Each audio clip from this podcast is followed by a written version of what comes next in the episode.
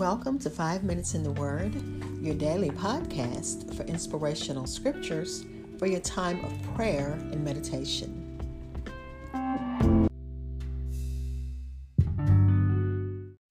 We're going to look at the second part of Psalm 68, which includes verses 7 through 18, and we're reading from the Good News Translation, but a brief prayer. Father, thank you that, like the children of Israel, we have done things that did not please you and you didn't leave their side and you don't leave our side.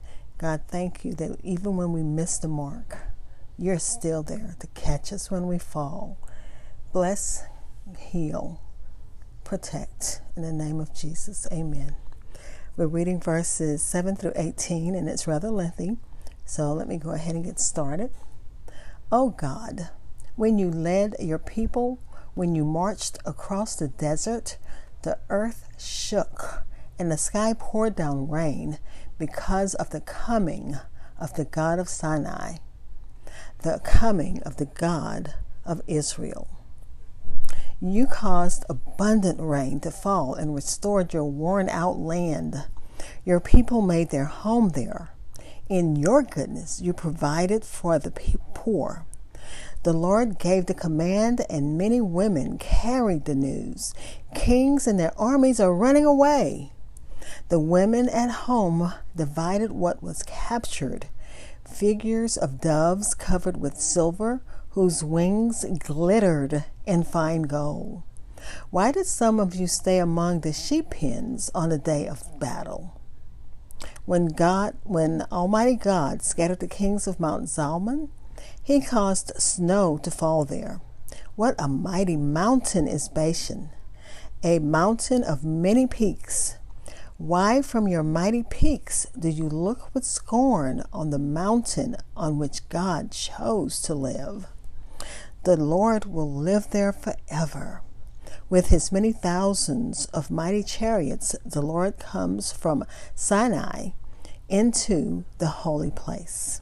He goes up to the heights, taking many captives with him. He receives gifts from rebellious people. The Lord God will live there. Again, this is Psalm 68, second part. I'll be right back. Again, that's Psalm number 68, verses 7 through 18 in the Good News Translation.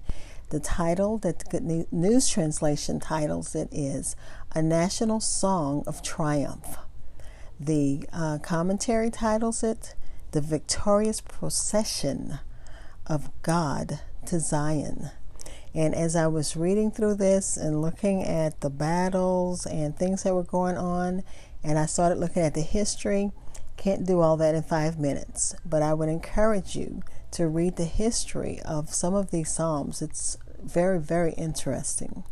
In this psalm, David describes God's power and provisions in bringing his people through the wilderness into the promised land, and God's presence and care for Israel through the wilderness on the way to Canaan. It says, O God, when you led your people, when you marched across the desert, the earth shook and the sky poured down rain because the coming of the, of the God of Sinai, the coming of the God of Israel.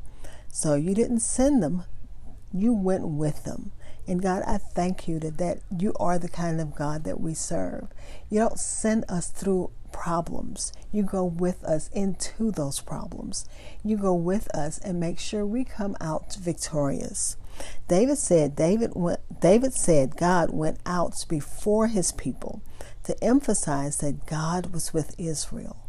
And we thank God that he goes out before us even with things that's going on right now.